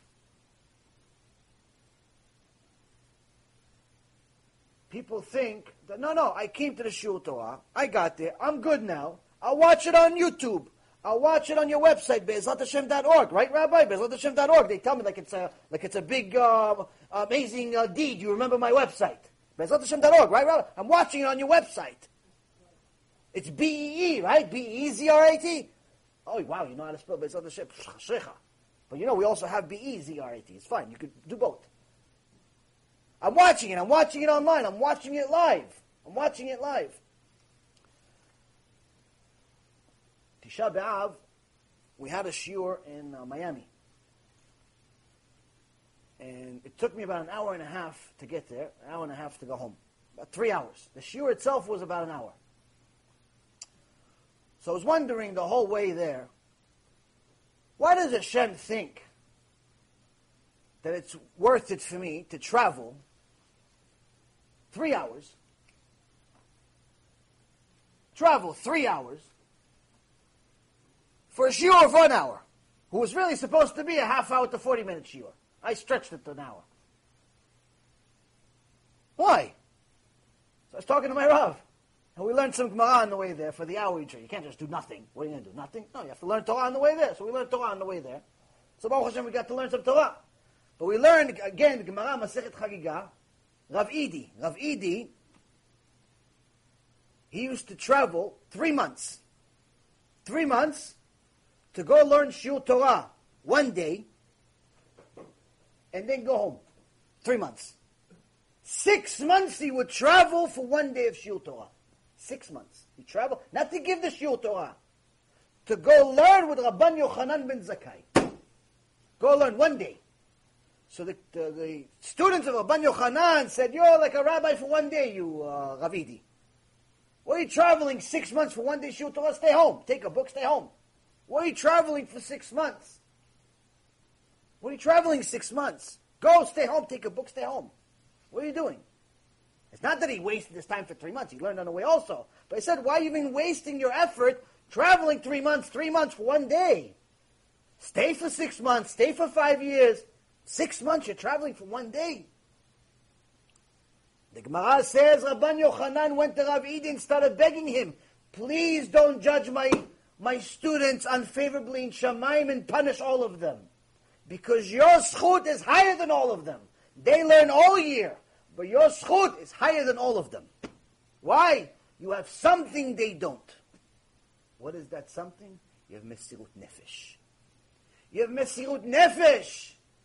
In the Gemara, Masechet Brachot, Resh Lakish says, you want Torah, you have to have mesirut nefesh to the point where you're willing to die just to learn Daf Gemara. Die. Not travel an hour, two hours, three hours, four hours, five hours, six months. You have to be willing to die just to learn Gemara, just to learn Torah. So now when someone has an opportunity to go to a Shiur Torah and they don't go because they want to watch it online, they want to watch it tomorrow on YouTube when they feel like it, in between bathroom breaks, when they're smoking a cigarette, when they're having their steak. They want to watch their Torah conveniently while they're having popcorn. But they can come to the Shiur Torah. They can come. I'm not talking about the people that can't come. If you live in Montana, you live in uh, Africa, you live in different places where I'm not there, Ashrecha and Ashrecha Kecha, you're learning Torah just like you're here. I'm not talking about you if you can't come because you live in a different country, a different state, you're far, far, far away. That's a different story. I'm talking about the ones that are local. I'm talking about the ones that are traveling less than me. Takes me an hour to get here. Hour to go home. Sometimes longer if there's traffic, no traffic. You live five minutes from here, twenty minutes from here, a half hour from here, forty-five minutes from here, an hour from here. And you don't want to come? Why? It's late. I have work tomorrow. Why? You're the only guy on earth that has work. You, that's it. Everybody else is just sitting there, folding their hands. Everybody's sitting there. Everybody else not working. They just look at you. Yeah, he's working. Look, sucker. He's working. We're not doing nothing. What the pool all day? Look at this guy. He's working. Imagine that. Everybody's looking. He's working. Look at this guy. This guy's working. What? This guy's just sitting there all day. We're not doing nothing. Look at this guy. He's working. Let me scan. What? You're the only guy working? You're the only guy who has to wake up early in the morning to go pray? He says, if you're not going to Shiur Torah because you're lazy, because you're tired, because you want to watch sports, because you want to watch this, you want to do all these other things, you have no idea what you're doing. Why? Because you need mesirut nefesh to earn Torah. That's the schar. The Gemara in Masechet Brachot says, what's the schar that you get from Shamayim for going to Shiur Torah? They say it's schar alicha. The reward is for going. Not for learning. It doesn't say you get the schal, you get the reward for learning the Torah. It says you get the reward for going to the Shiur Torah. Why for going? It should be, I went, I learned Torah, that I get reward for that. It says, no, no, no. You get the reward for going to the Shiur Torah. Why for going to the Shiur Torah? Because if you're going to go to Shiur Torah, it's a serious Shiur Torah, lights up your heart, lights up your neshama, you're going to start doing tshuva. It's not, it's not going to be a type of Shiur Torah you're going to remember everything. You're not going to remember everything. I talked for two, three hours. You're not going to remember everything I said. You're not. I don't remember everything I said. And I'm saying it. So, but Hashem wants to give you a full package of reward. He wants to give you a complete reward. Complete. So he says, one thing you did for sure. Complete, you went there. You get the schar for that. That's if you can go. If you cannot go, you're watching it live, you're watching it right away, ashrecha. You get one hundred percent reward because you can't go. You're considered anus. You're not responsible for a mitzvah you can't fulfill. You can't come. So you get the reward one hundred percent. So Baruch Hashem, there's many thousands of people that watch the Shurim every week. They watch it like it's clockwork. As soon as it's posted, they're already watching, already two, three, four, five hundred views in a second. I'm like, wow. Like that, it's amazing to me that anybody even watches Shiur Torah. See, five hundred people just watch Shiur Torah. Sometimes we have a delay, technical delay. Satan interrupts. We have a problem. The camera, the battery, the something happened. So it takes like a delay. Sometimes we're late, late for like five, six hours, or even a day and a half before we post a shiur. five hundred emails. No, what's going on with the Shiur Torah? You had Shiur Torah. Where's the Shiur Torah? Where's the Shiur Torah? It's like, why, you don't have anything else to do? You just Shiur Torah? Yes, this is this Mesirut Nefesh. That's Mesirut Nefesh. That's no different than you traveling an hour to the Shiur Torah. They get just as much reward for watching it online. But that's because I know for sure, and Hashem Yitbarach, of course, knows that if they were close, if even if they were two hours away, they'd come here first before me. They'd wait here. I had a shiur in Los Angeles one time, maybe about a year and a half ago. I get to the shiur, lecture. See a nice, tall, handsome man, young guy, maybe twenty years old, very excited to see me. I ask him who he is. He tells me his name. I remember texting him. We exchanged a few texts. Tzaddik. I'm like, oh, so how was your ride here? He goes, no, it wasn't so bad. It's ah, only seven hours. I said, well, excuse me? What'd you say? He goes, no, no, it was not, it was not bad. It was actually a good, good ride. I'm like, yeah, no, no, the, the last part. What did you say, the last part? He goes, yeah, it was only seven hours. I'm like, what do you mean it was seven hours? We're in Los Angeles. Where do you live? Arizona? He goes, yeah, I live in Arizona. So what are you doing here? He goes, I want to see a Shiur Torah. When's the next time you're going to come so close to me? So I said, okay, so how long are you here? He goes, just for the Shiur Torah, and I'm going home right after. I have to take my brother to school tomorrow. He traveled fourteen hours for Shiur Torah. We can't travel fourteen minutes. That's the kitrug. That's the sword. And unfortunately, it's gone to the point where I have to say it. Aside from it being Torah that we have to learn, I'm seeing it as a continuous cycle where people that are not willing to do mesirut nefesh, to sacrifice, to do learn Torah even when it's not convenient, to inconvenience themselves. For the sake of Torah, Hashem Yitbarach is saying, you're not honoring my Torah. You don't deserve my Torah. That I gave you a Torah that's complete, that's divine, that's perfect, that's everything, that's the secret to life. Eternal life I gave you. You're not even willing to drive a half hour. Busha v'chirpa. You should be ashamed of yourself. I gave you something divine. You're not willing to drive fifteen minutes, a half hour. No, I'm going to watch it tomorrow when I'm in bed. You don't learn Torah in bed. You have an opportunity, you go. And I'm telling you this, not because I don't get money from you. I don't ask you for money. None of this stuff matters. To me, I'm here. If God's here, I'm here. It's for you. I'm telling you this. I'm telling everyone that has an opportunity to watch you at Torah live. If you're not going, it's one hundred percent a kitrug. If the person you want to watch is local, is an hour away, it's a reasonable distance away, and you're not going, it's not good. Why? Because you're not honoring the Torah. You're not willing to sacrifice anything. You want to learn Torah on your convenience, on your couch with the bamba. And you want your wife to give you Coca-Cola every few hours, every fifteen minutes. Oh, no, it's a break. Let's fi- What break? The guy's talking for three hours straight. What break? No, I just put the pause. I smoking me. I put the pause on YouTube. I put the pause. I went to the bathroom. It's more convenient for me. Okay, you're going to learn some things, but you're not going to inherit the Torah like it is. Why? Because it's missing. It's missing the ingredient. The ingredient of a Mesirut Nefesh. The self-sacrifice. If I tell you the stories of some of my students, of what they want to do for Torah, you'd mamash start crying.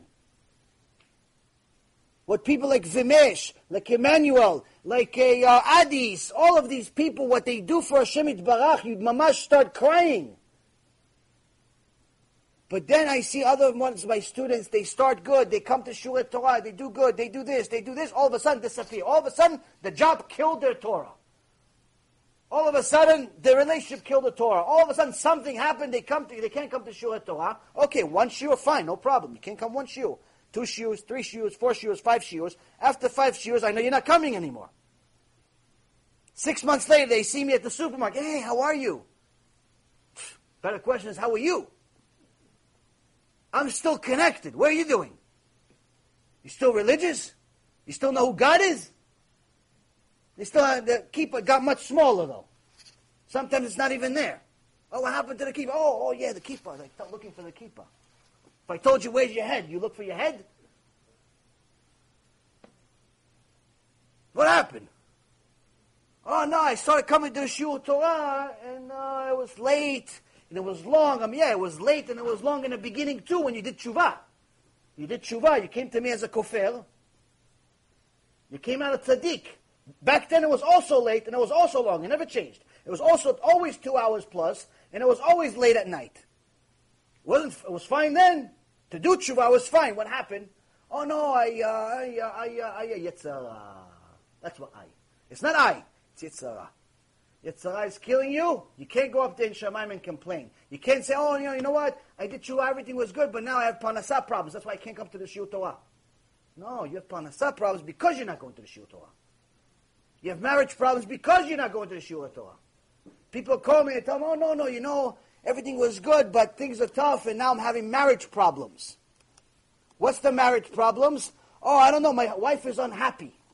Oh, okay, let me talk to the wife. I talk to the wife. Yeah, he's a despicable human being. He curses me, he yells at me, he does this, he barely gives me a penny to live, he treats me like I'm a baby, he doesn't want to give me even one hundred dollars a week. Look at the phone. I've seen. This is a human being? You're treating your wife like this? You're being cheap on your wife? You don't want to give your wife spending money so she could act like an adult. She gave you kids. She brought kids to the world. She acted like a wife. She slept in the same bed as you. You chutzpan. You rasha. You're not willing to give your wife money to eat, to go be a human being. Any man, any man that's cheap on his wife is guaranteed to have a miserable life. Guaranteed. Guaranteed to pay for it in Shamayim. He's going to get a big punishment for torturing her his whole life. You're not allowed to be cheap on your wife. The one that brought all the kedusha to your house, you're being cheap on her. No, but she's a big spender. What big spender? She bought a twenty dollar dress. What big spender? Yeah, but she already has so many. So what? She has so many. Hashem gave you money. What do you think it's for? For your four oh one k? What do you think it's for? A retirement account only? It's also to give her panasah. It's what you wrote in the ketubah. Not allowed to be cheap on your wife unless she has a sickness of some kind. Then you have to be careful. She has a sickness, she's a spendaholic, she just buys things for no reason. It's a different story. But some of these stories I hear from wives, my husband doesn't want to give me one hundred dollars a week. He doesn't want to give you one hundred dollars a week. What's the one hundred dollars a week for? Nicole, just for me to like survive. one hundred dollars a week to survive? Wow, amazing. You could survive one hundred dollars a week? Baruch Hashem, you should be a p- praying to Hashem, to thank Hashem that you could survive on one hundred dollars a week. No, but he doesn't even want to give me that. So what does he give you? Oh, he gives me fifty dollars. fifty dollars. The paper boy gets fifty dollars. You go, shah.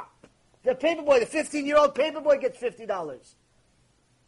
You're cheap on your wife? Why are you cheap on your wife? Because you don't come to Shurei Musar. You don't come to Shurei Torah and get smacked in the face a few times by God. Well, Hashem Yitbarach is telling you what it says. And I obviously repeat what he says. I'm just a vessel. You're not getting smacked in the face. What are you watching? You're watching emunah shiurs. You're watching shiurs that are with nice stories and make you feel good inside. Feel good inside, you can feel as good as you want. But if it's rotten, it's not going to help you. Musar is the only way you're going to clean yourself up. All of these guys having shlom bayit problems, all of these women that are having issues, it's because you're not going to Shurei Torah that are really putting a fire inside you. If you leave a Shurei Torah without fire, you've wasted your time. You've wasted your time. You watch a Shurei Torah, and you feel okay about yourself at the end of Shurei Torah. I'm a tzaddik. I'm a tzaddikah. Everything he said I did. A bunch of times I see this. Sometimes I have rabbis come to my shiur, and for whatever reason or another, they always feel the need to tell me, oh yeah, everything you said, I said. I'm like, wow, I want to watch your shiur. I watched this shiur. I'm like, you said nothing that I said. It's not even close. Not that I said, it's not it's the Mishnah, it's a Musar, but you're not even teaching Musar. You're teaching, I don't know, Babamba and Beasley. What are you teaching? Teaching about potato chips. What are you teaching? People in your class are Mechaleh Shabbat for twenty-five years. The guy is cheating on his wife. He didn't say nothing. You saw him with his girlfriend. What are you teaching? What are you teaching? No, no, I said the same thing. No, you didn't say the same thing. Because if you said the same thing, something would change. You can't say the truth and nothing changed. You can't. It's impossible. It's against nature. I can't constantly smash the truth in your head, in your face, constantly, and I don't change. I can't. It's impossible. It's against nature.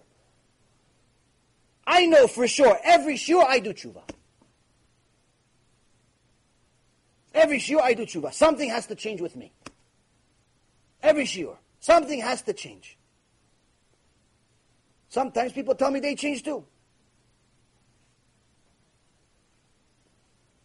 So first and foremost, stop wasting your time with the exterior, with the stuff that looks important, that looks like it's a tzaddik, you're a tzaddik or not.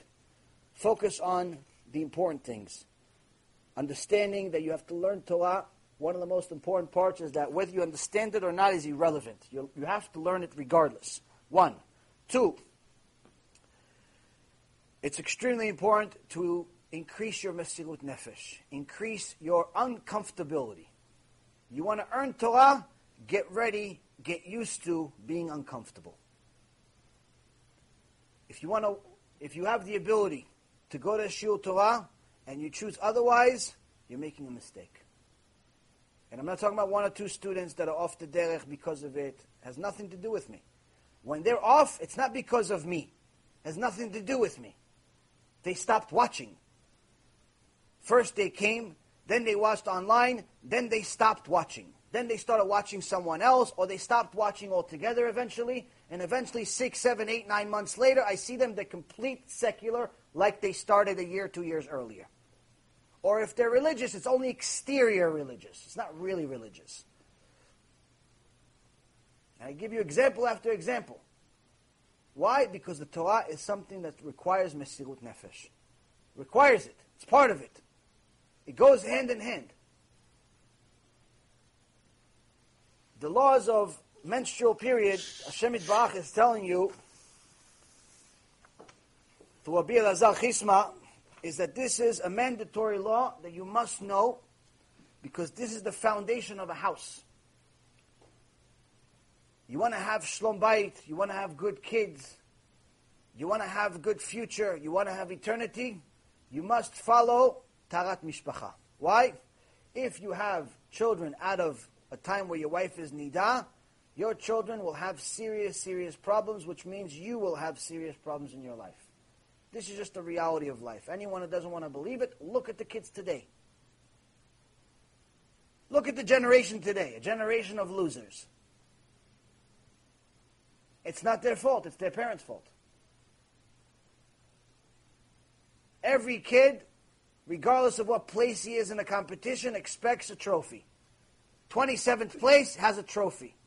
Every little kid's room has a wall of trophies. twenty-seventh place, thirty-second place, fifty-ninth, one hundred first place. Every kid has a trophy. Last place, trophy. What last place? You're the biggest loser in town. Why are you getting a trophy for being a loser? This is the generation we live in.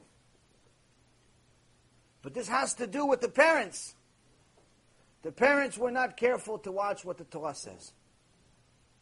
And they decided to just do as they feel like it. This is the problem. So a person needs to understand that in order for them, their house to at least have a chance of having Kedusha, they must follow Tarat Mishpacha. Which means you have to have approximately eleven to twelve days of separation per month and an average period, which means that you are, if the wife, once the wife gets a period, you have to wait. You have to wait. Wait until she's clean, or a minimum of five days, and then you have to count seven days. So this means that on the average, you're going to have twelve months of separation a month. Now this is healthy both physically and spiritually for a couple. Now if you just are intimate with the wife whenever you feel like it, you're creating a lot of problems, not just spiritual problems, but you're also creating problems in a sense that you're going to have too much intimacy.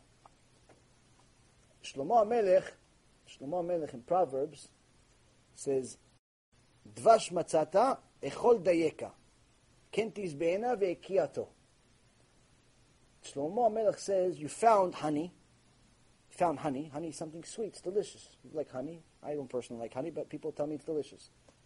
To them, fine. Everybody has their taste buds. They said, Shlomo HaMelech says, you found honey. It's sweet. It's nice. Taim, right? Eat a little bit.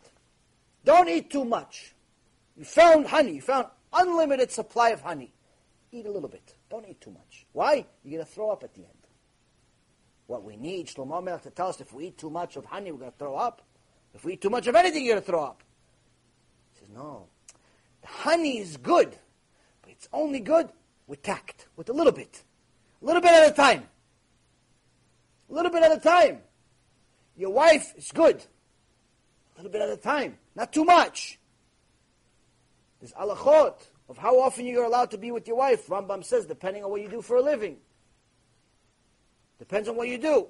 Some people you're allowed to be together, the wife and husband are allowed to be together as often. Not necessarily, it's not necessarily a, uh, mandatory, but it's a good advice in so many words. He says, if you're Tamid Chacham, once a week. If you travel, once a month. If it's uh, if you have a different type of job, it could be once a day. It depends. During that time that you're allowed. But the point is, is that he says, depends on what you do, depends on how much energy you need to, to do what you do, and so on. Everybody has different cheshbon, different accounting of what when's allowed, when's not allowed. The point being, you'll see in the last chapter of the Mishnah, everything has to have structure. Even your intimate times with your wife. Why? Because you're not a lion. You're not some type of uh, a beast in the jungle. You're not on Discovery Channel. You're not a zebra. You're a human being that's trying to follow God. Act like one. So in order to know when I'm allowed, when I'm not allowed, the first thing you need to know, when am I even allowed, Bichla, to look at my wife and touch her hand at the same time? Look, you're always allowed to look. But touch her hand, be with her intimate, is a different story. When am I allowed? These are very important things to know. Why? Because once I know when I'm allowed, then I have to structure my life accordingly. But this is why it's not a surprise to see some of the Gdolei Ador, some of the big Rabbanim, they're eighty, ninety years old, but they're still lovey-dovey with their wife. They love their wives. They're excited about their wives just like they did thirty, forty, fifty, seventy years ago. Why? There was always a certain structure. There was always a certain time we're allowed, certain time we're not allowed. We didn't have too much, too much, too much. Eventually you don't want it. This is what happens in a secular world. In a secular world, you act at will. Whenever you feel like it, you do it. So, naturally, in the beginning, you feel like it all the time. You don't want to stop feeling like it. But what happens? Two, three, four, five months later, not only you don't feel like it, you don't want to look at her. She doesn't want to look at you. All of a sudden, you hate each other. Well, you hate it. Six months, you were fine. Five months, you were fine. You guys never heard of these stories? These celebrities get married, get divorced the next day? When I thought about six years later, a day, a day wedding. I remember when I was uh, young, I don't know, ten, twenty years ago, whenever it was, uh, some uh, celebrity got married for one day. Singer, some famous singer, she got married for one day. One day. They get, they got married, the next day they got divorced. Shlomo HaMelech says, I know. I was married to a thousand wives. So now, and obviously Shlomo HaMelech was not married to a thousand wives for the intimate part of it. He was married for a thousand wives for the sake of bringing the Mashiach. He was trying to bring the Mashiach. But that's a, for another shiur. So, first and foremost, he's telling you, understand, there are certain laws, these are the foundations. If a woman is not willing to keep Shabbat, the Bet Din tells you, continue, get her to do tshuva. She's not willing to keep kosher, continue, get her to do tshuva. She's not willing to keep a lot of laws, all the other laws, say, continue, keep going. But if he says, my woman is not willing to keep tarat mishpacha, they said, you give you a get on the spot. Most Bet Dins, they give you a get on the spot. Why? You can't live together. You know, you can't you can't give away it says on the ketubah, and you, you are allowed to get divorced right on the spot. Why? You're not allowed to be in the same house. Because you're not allowed to touch her. And how many men are going to hold up to that test? Now, obviously, different rabbis know their students differently. So I know there's a very famous story about Rabbi Uri Zor. Shechyeh, he's a huge Mezakeh Rabim, huge Kiruv Rabbi in Israel, and he used to be pretty much the number one movie star in Israel and producer. And they actually invited him to come to Hollywood and so on. He was very, very wealthy, very, very successful, but in the worst possible business in the world. One day he started doing tshuva, Baruch Hashem, and uh, his wife was a scholar. She was a very, very uh, established woman, very smart and intellectual. So she never found her Judaism to be anything. She made fun of it. She didn't care for it. In the beginning, you know, he was just focusing on his own tshuva, but eventually he said, okay, listen, can you please go to the mikveh? She goes, go to the mikveh, ichsa. I'm not going to the mikveh. Why would I go to the, I'm going to the pool, I go to the beach, I go, why would I go to the mikveh? She's not keeping anything. He's keeping Shabbat, he's keeping everything, he's keep. She doesn't want to keep nothing. She goes to his rabbi, says, rabbi, she doesn't want to keep, she doesn't want to keep Talat Mishpacha, I can't be with her.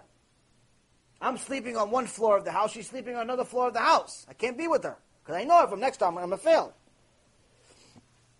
And his rabbi knew him, knew him well, knew what, what he could stand.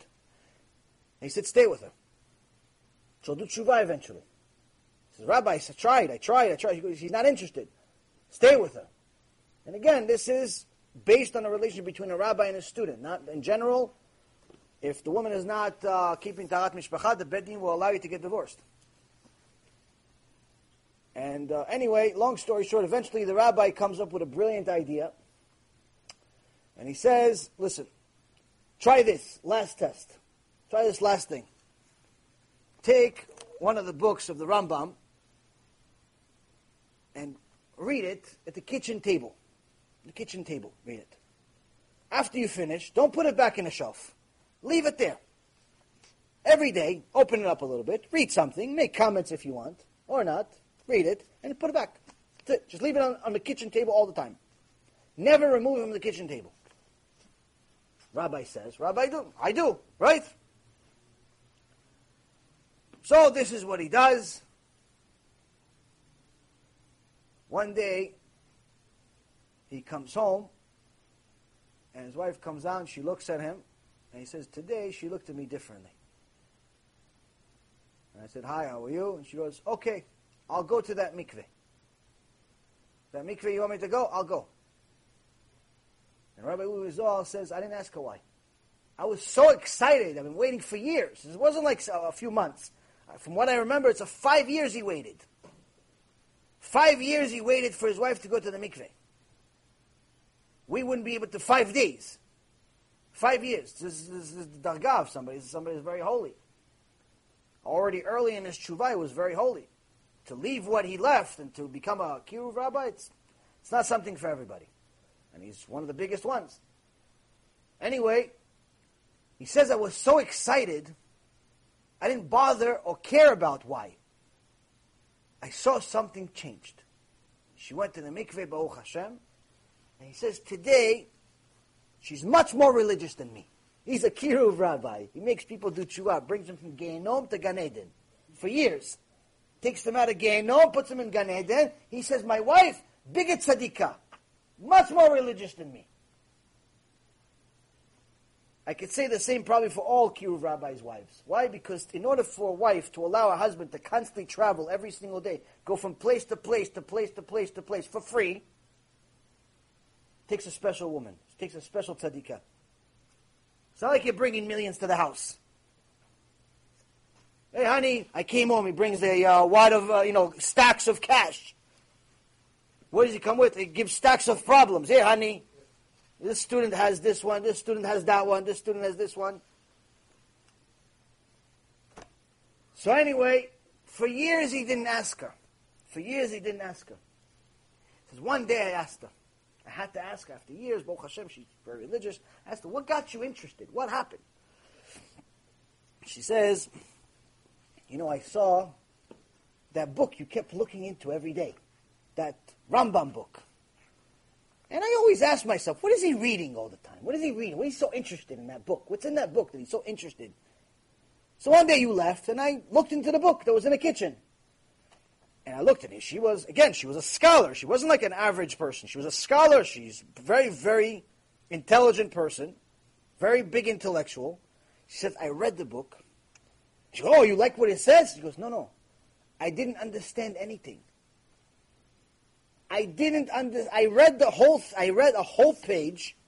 I did not, with all the levels of Hebrew that I have, and all the things that I know, and all the things that I learned, and all the things and all, all I didn't understand one word in the entire page, except that I knew that whatever he's writing, it's serious. Whatever this Rambam is writing, it's meaningful. It's serious. And if it's serious, I want to be a part of it. It's not a joke. It's not just an illusion. It's not just putting on black and white and wearing a beard. Whatever he's writing, it's serious. It's meaningful. I want to be a part of it.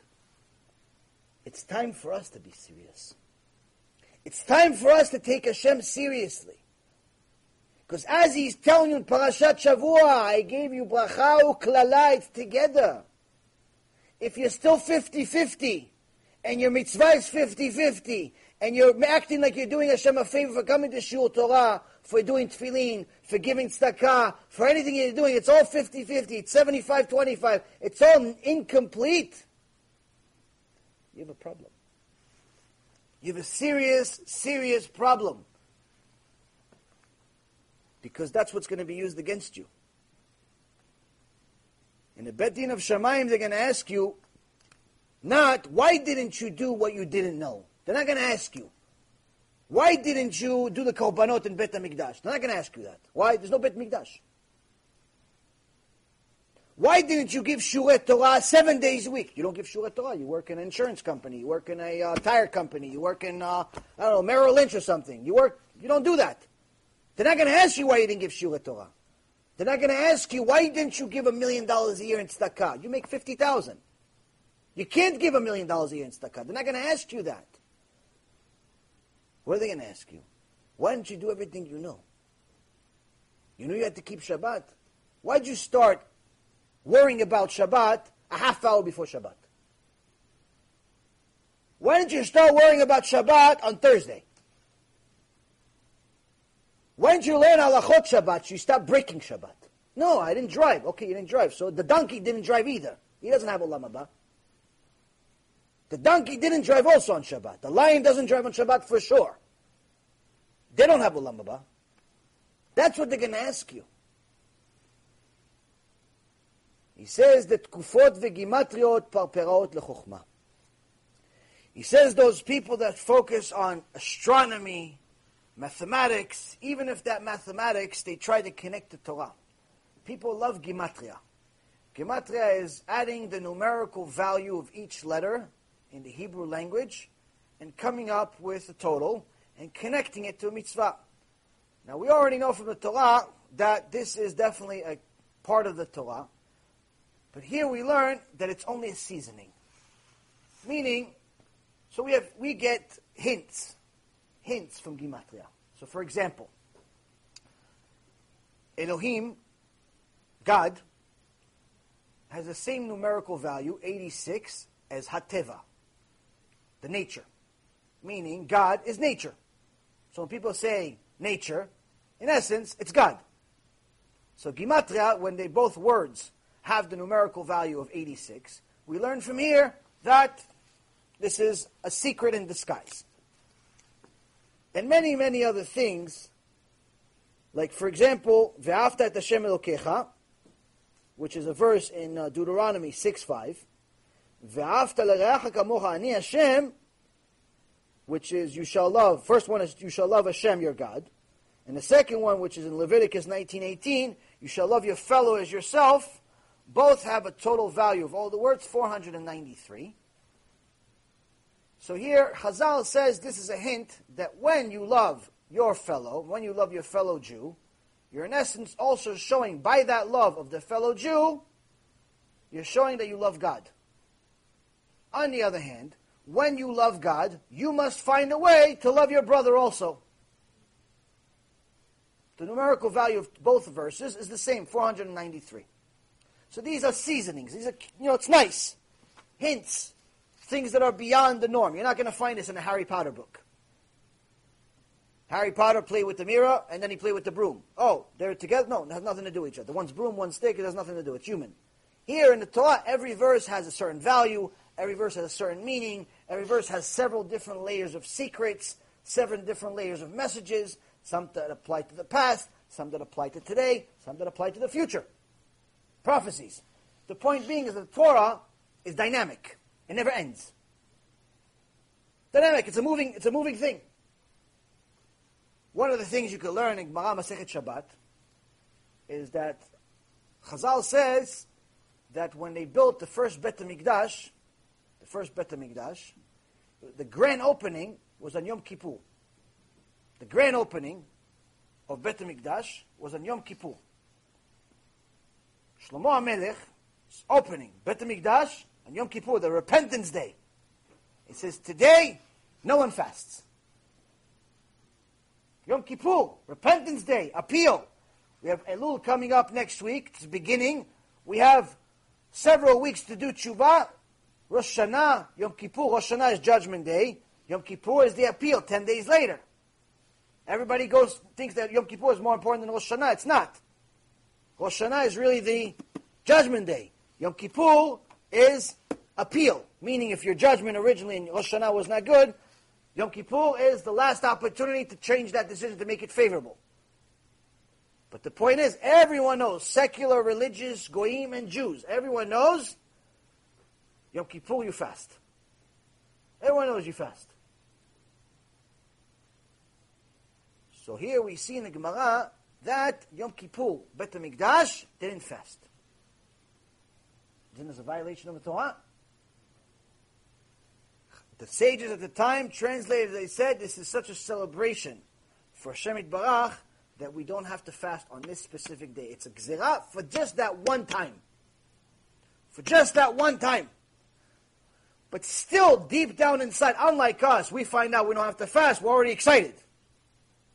Tell people, you know, Tisha B'Av, you have to fast. Oh, you have to fast. Oh, I'm so hungry. I mean, not, not today, it's in a week.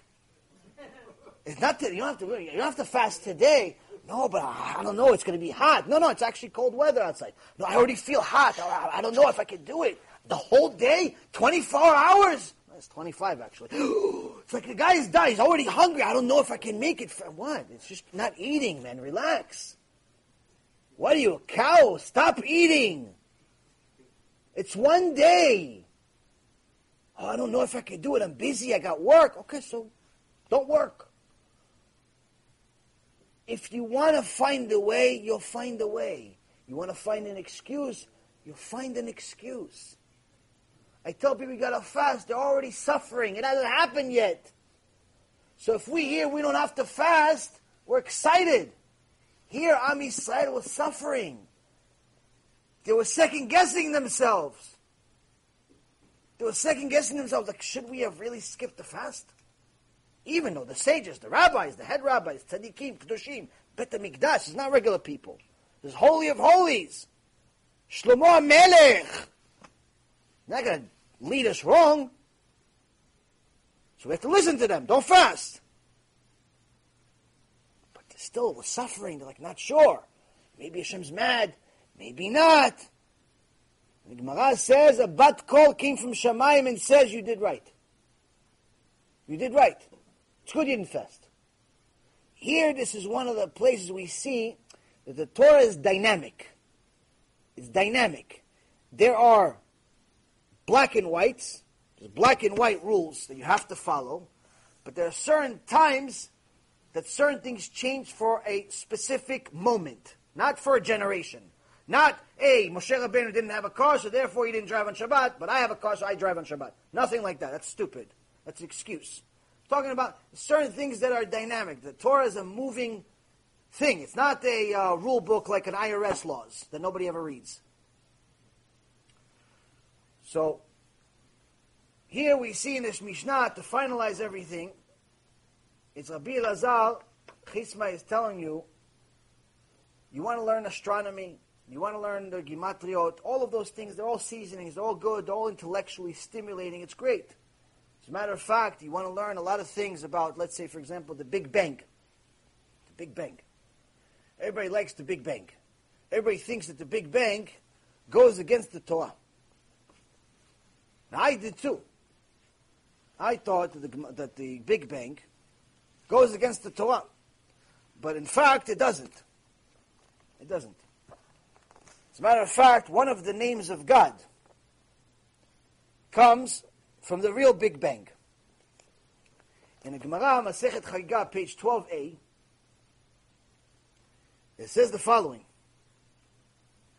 ואמר רב יהודה אמר רב, בשעה שברא הקדוש ברוך הוא את העולם, היה מרחיב והולך כשתי פקעיות של שתי, עד שגבר בו הקדוש ברוך הוא, והעמידו, שנאמר עמודי שמיים ירופפו, ויתמעו מגערתו.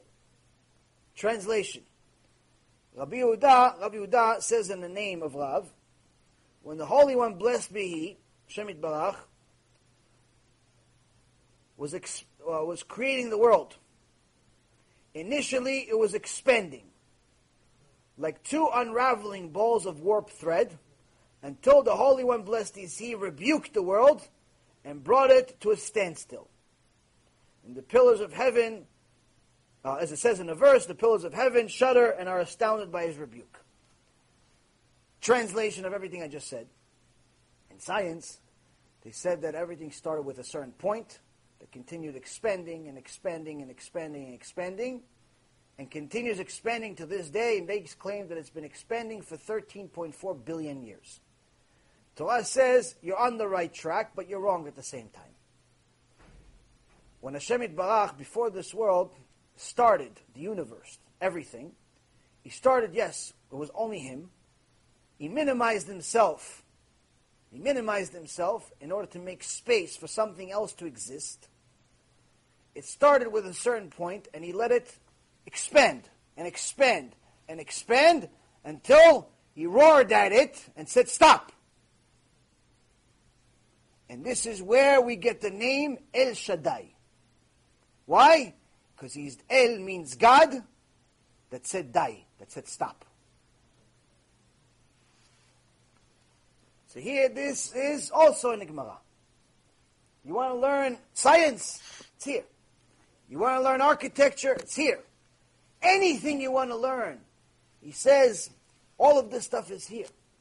Just open up the book. Try. Try. Go in there. Delve in there. But don't forget, if you want to earn it, it requires Mesirut Nefesh.